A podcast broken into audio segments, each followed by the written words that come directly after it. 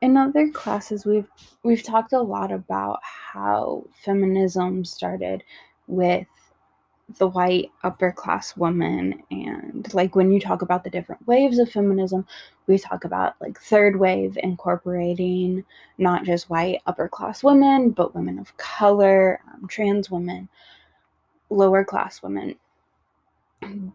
But I think this is the first time that I've talked about transnational feminism, and I guess I hadn't really thought about how colonialization would affect feminism in different countries. Um, I've heard a lot from both sides of the veil debate, um, but I've never really delved deep into it because I didn't feel like it was my place entirely, because that's a religious standpoint that I don't understand, but it's also up to the women to decide whether they wear it or not. Um,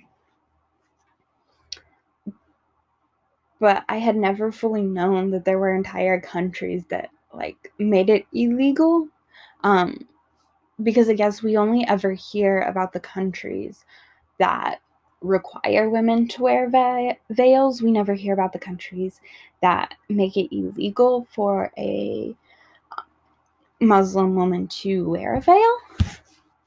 So I found that very interesting. Um, and the fact that like we as Westerners think that our version of feminism is what works for every country, is what works for every religion. But in all reality, our version of feminism works for us. And as feminists, we should be helping other countries create feminism that works for their country, not trying to Westernize the country.